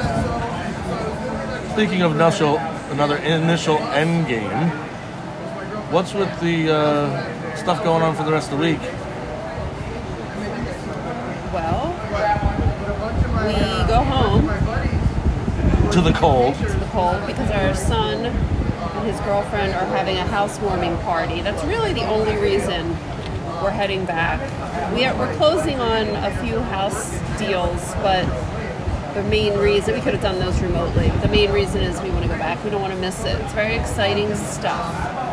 Yeah, so Kyle and Adina uh, bought a fixer-upper In Upper, in Upper Township. Uh, they got a great deal on it. A lot of external work has to be done, but they're doing a lot of internal work and uh, you know just guiding them along, and they're doing 100% on their own, which is awesome, and uh, some unique uh, perspectives on how things are different than what our generation had.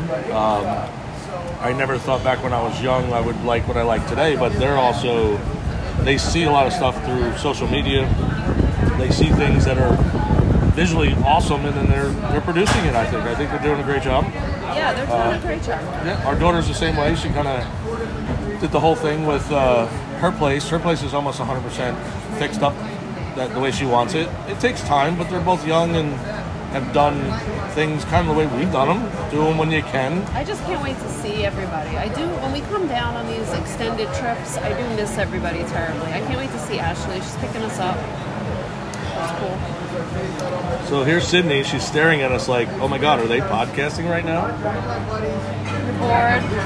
We are podcasting right now. Yes, we Oh, are. you are podcasting? I did. bottle for you? Well, no, we didn't do pop. We didn't do pop the cork. We already said that she has the prosecco, Yeah. and I got the espresso martini. So you guys are special. theme and name. How's that popping corks? Sorry. No, no, it's not. We did introduce you as the bartender, so you might come by and say hello. So that's our Cherry Hill friends. Don't give out too many uh, details. We don't want people finding our places. Then, Oh, by the way, if any of my friends go and find any people we mention on our podcast, I'm going to come find you. The big guy will come find you. that's an end game. That is definitely an end game.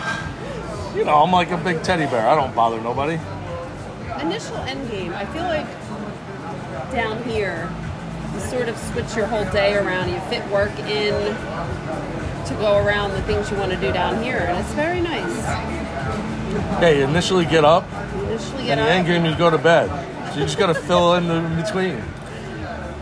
Well, tonight we're going to uh, our favorite steakhouse with a bunch of friends. Yeah, we're headed to Um, Prime. Prime is one of the.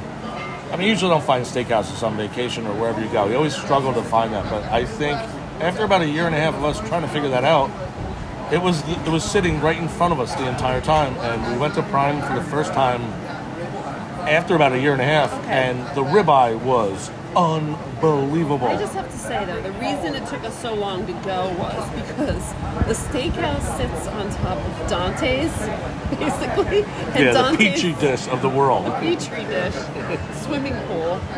Dante's is um, basically a it's a pool and a bar. It's not attached to a hotel. It's just literally a pool bar, usually you get a lot of young twenty somethings all hanging out playing beer pong. The water, I'm not sure. I guess it's if you want to go swimming, you can. Yeah, but our friend Nick always says there's a bunch of semen fights there. You know, like ah, it's nasty. Yeah. Yeah, so. But I did take so my this- mom down there. Remember when I took my mom down there? Yeah. They have floating beer pong. So my mom, you know, being in her 70s, was basically floating in the pool and playing beer pong with us. Yeah, we had a great time. It's a great place. oh my God, all those kids were like, that guy's playing beer pong with his 75 year old mom. And she kicked my ass like the first game. I mean, I didn't even let her win. She just was like sitting on the edge of the pool and she kept nailing every cup. It was so funny. Yeah, so that's why it took us a long time to get to Prime because Prime sits on top of this, you know, pool bar. And so we thought, oh, could it be good? And then we went, and oh my gosh, it's awesome. The escargot. Oh, the escargot is so good. The the ribeyes, they, they'll blacken it for you, which is awesome. I love it, like spicy. And everybody tell you like the steak I make is like the one that I kind of ask for when I go to the restaurants, and I let them do a little bit of a spin to it, and then I ask, hey, what what's that flavor, so I can adjust mine as I go. So my steak is not my steak; it's stolen from other people's recipes, ultimately from Bobby Flay. It is delicious. Everybody loves it. Yeah. I'm quite jealous, actually, of your steak expertise, but I reap the benefits. And it always gets our friends and family to come over, so that's a bonus. Yeah, the one time I had to make like 20 of them because everybody was like, "Yeah, we're coming over." We didn't know who was showing up. I wound up having to go from like seven to like 20. Luckily, 20 fit on the grill. But I think that was the night the grill caught on fire at Jimmy and Laura's place, right? No, I think that was a different night. That was the night the grill caught on fire, Jimmy runs gets a bathroom mat of all things. Like Oh, yeah. it was in the basement or something. I don't even know, and starts tampering, tampering down the flames with it. It was, we almost burnt down Cape May that day. Yeah, that was and pretty it's interesting. scary because Cape May is uh, has had many fires that have destroyed the town. It's part of their history, actually. It's a big. Well, that's also amazing that we have. Yes, yes, I'll have another. Thank you, ma'am. Frothy. frothy. So there's been many correlations between Key West and Cape May. Obviously, they're both mile and exit zero, but more amazing is that they both have burnt fairly significantly in their times because of the wooden style homes that they used to build back in the day.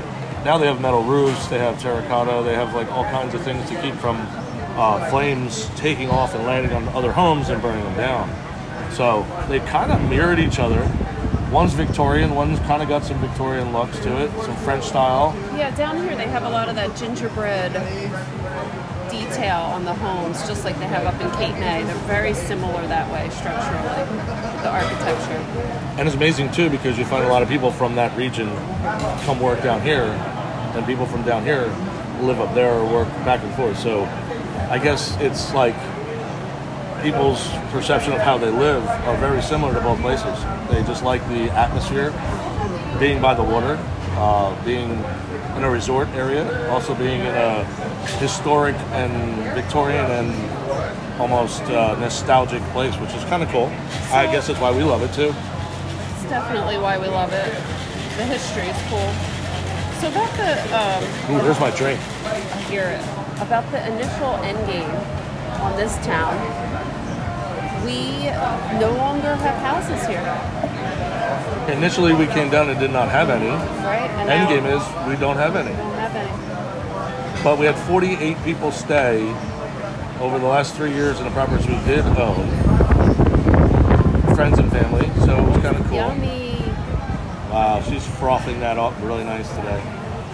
What is Uh-huh. that science principle that it's not spilling over the top? It's called something. I don't know. You know? I think it's just the foam itself. Yeah, just there's a word for it though. Beer, like beer.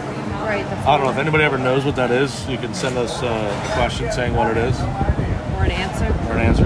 Be nice.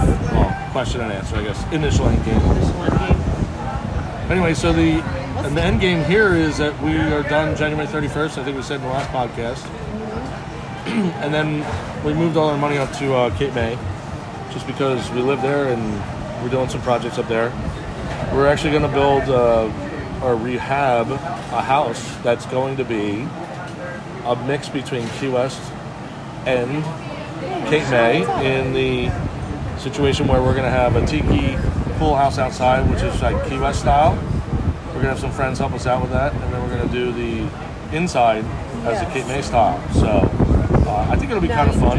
It'll be um, something that takes us about a year to get finished, but we'll we'll start renting it and we'll start doing some stuff that uh, people will enjoy. Down in uh, Key West, we are still looking for our hacienda.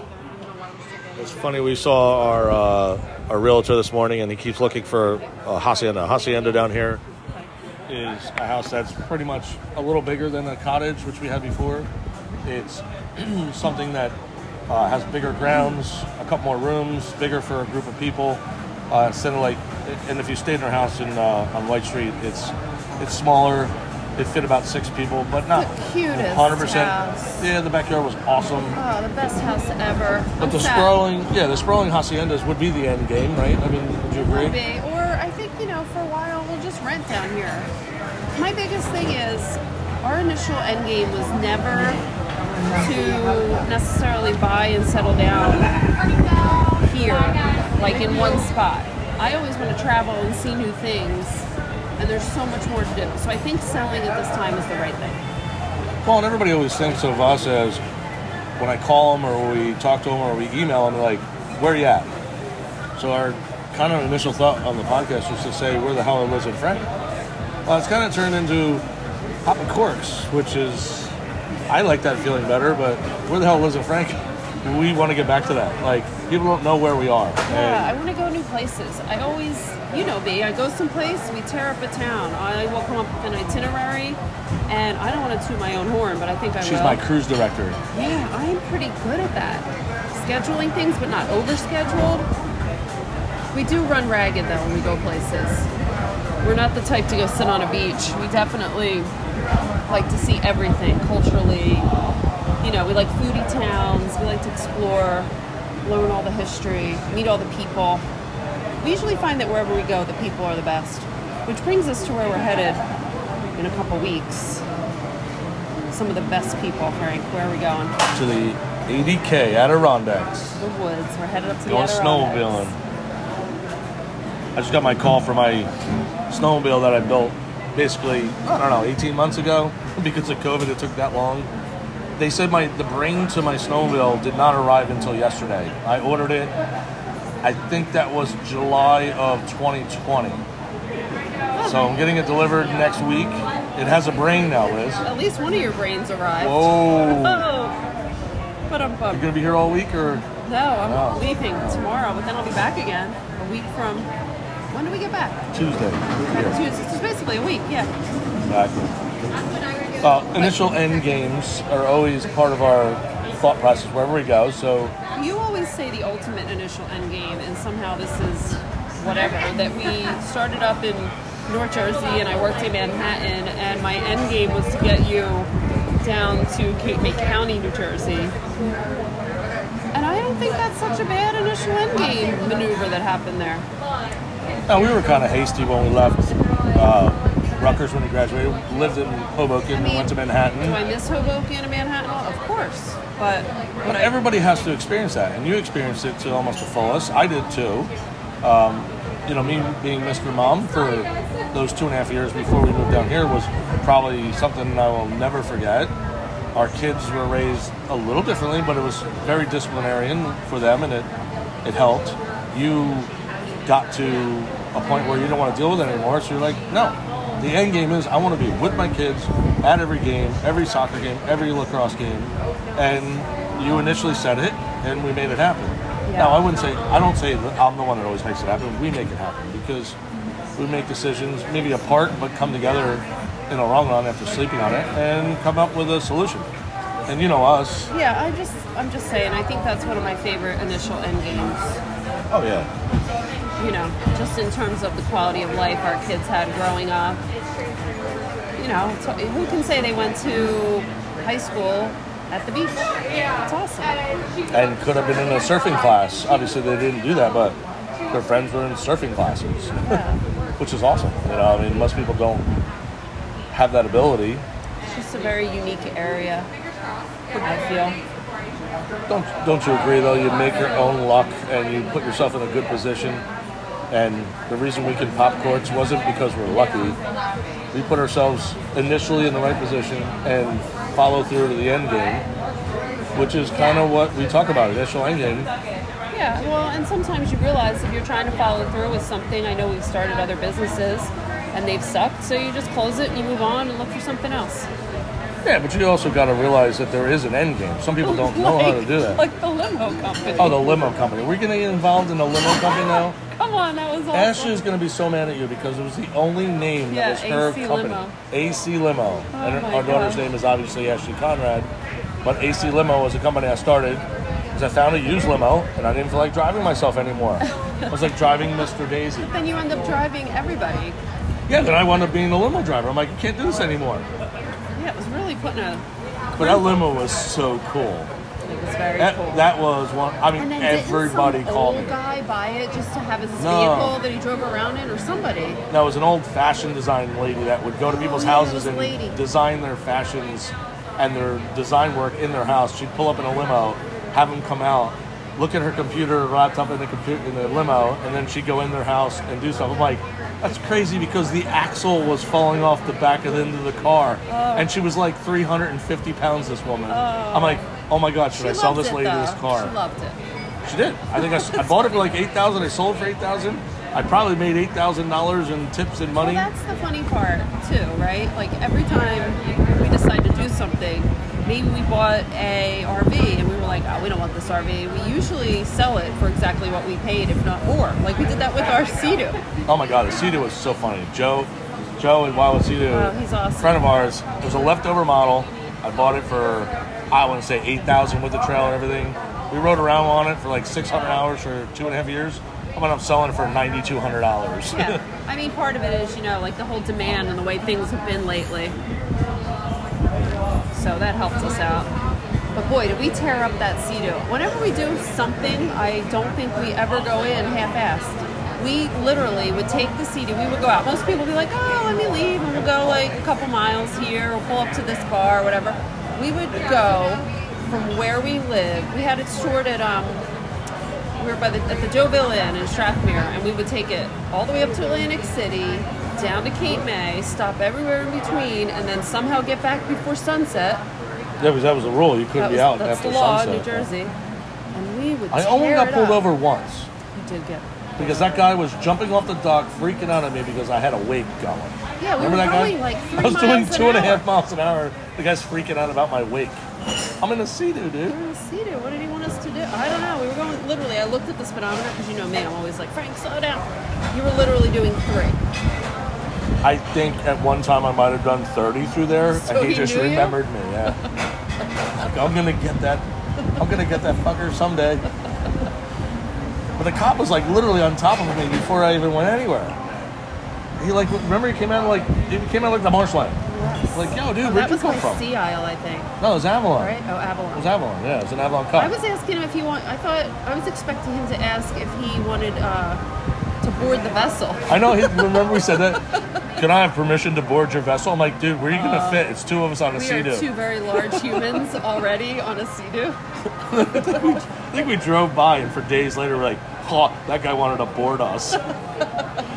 we're like, oh my god, the guy would. Uh, now he was cool. Don't get me wrong, Oh, he was awesome. but he has to say certain things, I guess, maybe. Wait, why did we get pulled over at that moment? Because though? I was creating too much weight, he said. But I think that was because the guy was so fired no, up. this is a different instance.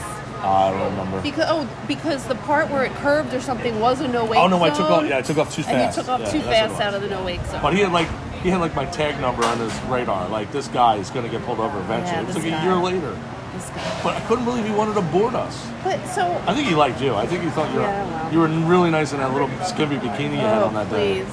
All I know is we had that thing for three years, right? And we got bored of it because we tore it up. Like we went everywhere. We're not normal people when we go do things. No, no, we uh we find the funnest part of everything and then Tear it up. tear it up. And then when we're done, we move on and maybe revisit it later. But we usually don't. And in the last couple of years, because of COVID, we've had to kind of revisit, which Yeah. So It's been like a drop back 10 and punt kind of feel. Like you always move forward, forward, forward. We go crazy, crazy, crazy. The last two years, we've kind of settled in to where we've been staying, but we want to get back to going and go to, you know, Illinois for some silly reason or something, or go to, you know, you want to go to Banff, you know, crazy stuff thought. again. I want to go to Banff so bad. Hit me up if anybody has ideas about Banff. I need to know where to go and what to do. Anyhow, so initial end game. Do you always look at that as a positive thing, or is it sometimes a negative feel? Like, what is your feeling on that statement? I think people who complete things and finish what they start is probably the best attribute Whether to a human being. success or failure, if it goes Yes, either because way. you need to do both sides of it. So if you say, I want to start a business, and you keep talking about it, you're kind of stuck in doing nothing. But to start a business, you try it. Even if you fail, but you complete the task and you close it out and understand that's something you did well or didn't do well with, you have to be, you have to find an end game to it. Because when people have too much stuff open, that's when they think about things way too much. Like, oh, I never finished this, or I've never done this, or I've never done. We don't have those regrets in life because you know what? If it gets to a point where we're like, wow, we tried this and we're going to go do something else, but we always end it. We don't leave things open. yeah, open. we don't leave it open. You can't leave things open in life because that, that, that I think that's what makes people feel like they're not accomplishing anything. Even if you fail, you can end it and say I did it. Right. And you won't feel like a failure. You just find something better to do. I mean, you're not Well, yeah, but once you feel like fulfill the commitment, we're very big on like if you join a sports team and you're going to play, you will you have to see out that season, see it to the end. You can't quit halfway through. you say one There's thing no quitting. and you do it. You say you one thing and do- do another. Right. You do have to know when when it has to come to an end for whatever reason. So speaking of ends, the real estate market right now is really hot. There's no other I word. don't know if there's I an don't end to it. there's gotta be an end or a slowdown or something. Well, like I said earlier, we were sitting with our, we were sitting at breakfast at Pepe's over in uh, Yeah. the Marine District. Good realtor friend down here. Yeah. A nice guy. I haven't seen. We've been down here for a couple weeks. We didn't call him. He knows that we're kind of just sold to. He knows we don't want to buy anything. He's always looking again. for our next uh, property, the hacienda you want. But he said one of his agents who works hard, which is not really hard in real estate, the guy pulled in, you know, almost seven digits. I mean, he was close, just under a million dollars in, I in, in with you revenue. it's not hard. For me, for you, it might. Your personality, it wouldn't be hard for you, but for me, constantly trying to sell and whatever the rejection or when things fall apart, I couldn't handle it. But That's you can control that. You can control that. And if you're good in sales, you don't even have to be good in real estate sales. All you have to do is be thorough, follow through. If somebody says, I want to buy something, listen to them. Listen to what they want to buy. You can be really good in real estate and not necessarily be a salesperson. But you can't deny how much of that is a personality thing. It is 100%. I'm Like, not saying that. There But I can see a, people a that really can't do sales. a really pretty girl who is very thorough might not be a salesperson, but she could do very well in real estate. You could see a guy who is necessarily maybe not the best looking guy in the world, but if he's hard worker and follows through, that is something that works well too. Real estate is not just sales; it's dealing with personalities and dealing with people. So if you're good, even like a psychologist or even somebody who's in a you have to be socialistic to read industry, people. you have to be able to read people. I think the biggest thing in real estate, if I'm if somebody's telling me I'm looking for a house that has three bedrooms, two baths in this price range in this neighborhood, I'm going to try to steer them and find what they're looking for in that direction. Now, if they're putting these parameters out and that doesn't exist, I will gently tell them, look, we'll keep an eye open, but you're not going to find that price in this neighborhood with that number of bathrooms and bedrooms. you have to be a little open-minded. But I'm not going to show them something that they don't want. But me as a salesman, I'd slap that bitch upside the face and say, that would. doesn't exist. This is what you want. There's a difference. That's what I say. difference. There's somebody in the what middle. I'm saying. There's people that are salespeople. Yeah, but I'm not. I'm in sales. I can sell ice to an Eskimo. You can't sell. Oh, I can't sell you can't sell jelly beans to a five-year-old. But guess what? There's I somebody can in clean up the mess when the ice melts. Yes, you can, and I can actually get them jelly beans to somebody else that wants them. But what happens in Nobody this world is real estate is in between. You have to just be somebody that it's not a yes person, but it's somebody that understands that they might miss out on something in a hot market, but they might not find something in a cold market. You just have to become friends with them. Yeah. I mean, the perfect example, and I know he's probably going to listen to this, and I can't. He's going to mention him twice in two podcasts. Jimmy, and also Darren, and maybe even Tom, who was another realtor we deal with. They just know how to deal with my personality True. where it doesn't No. shut me out. It makes me think and sleep on something to see if it's worth it. I agree, and plus they, so plus they listen, right? So Can you hear the popping of the cork, Sydney? Can you pop a new one so we can hear it on here? So speaking of So this is like a delayed popping of the delayed corks. popping, So Sydney's going to bring over a fresh But bottle so we can hear the popping of the corks. Here she goes. There we go. Sorry it took us 29 minutes into this to do that. but, But I think we're always popping corks. Always popping corks. I think the realtors listen. The the ones that we are good friends with and they're like at to give our business to because they're good at their job. They listen. For example, you said to Tom, "Yeah, I'm always looking in Cape May. If you find something, blah blah blah, let me know." And you know what? Phone call came in. phone call came in. And Monday we were gonna own one, and, You know, we're going to buy this property that we think is a really good buy. We hope is a good buy. And we'll see what happens, where it takes us. Hi guys. Yeah. Hey, how are Hey, how you doing? Nice to see you. We stopped by last night. You guys were closed. We were like, oh, Yeah, but we then had we our just went over to Christmas first party, and I'm Oh, dying. right so now. nice. I don't even drink because I, I work here. I wonder why you're wearing glasses. Oh, okay. I always do, even if it's like if it's like raining, I wear glasses. Um, I just don't get home till like midnight, and I normally Yeah. go to bed at like eight forty-five. And you have, so. yeah, you have a little. And the You have a little baby, five. yeah. Yeah. So I, I work over there now. Oh, once a week, geez, so- okay. Sweet. We'll come see you in the pool then. We'll Yeah. jump in, yeah, yeah? yeah, yeah. I've seen you over Yeah, we've been over there a couple that's right. times, yeah. Yeah. Yeah, well, Awesome. come say hi. We'll come say hello. We'll see you. All right, bye. Enjoy. Take it easy. Cheers. Cheers to the Poppin' new Course. corks. New Newcourts. It's a six dollar bottle of champagne that has a Newports. I screw do- top from it, but I that's do fine. have to. I did some work this morning. I do have to go back and do some work. So I have to. This will be my last pop and cork glass today. What, you're gonna give up watching the Pelicans feed in the morning? Come on. Yeah, I have a bunch of year-end stuff to do. I know you got to call Rob. We got stuff going. The year on. was over. Why are you still doing stuff from last year? You do the year-end. Shut up. Shut up. I did just renew our SBE. That's exciting. Yeah. All the certificates we have for our business. Women-owned, small business, disadvantaged. Good stuff. They're good That's cool. programs that are the state has. As long as you can navigate and get yourself approved, you're good to go.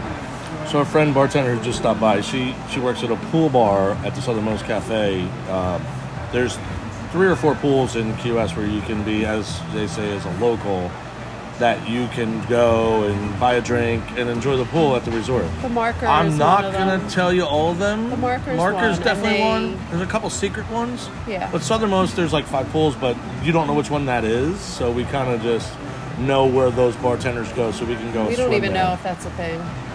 But usually during the winter, we don't we don't usually tend to go out to the pools. During the summers, we do because it's so hot. Yeah, and it's so quiet. I'm sure they appreciate the business when nobody's around in August, but and, us. and the corporations don't care; they just want the revenue numbers, so they're cool with that.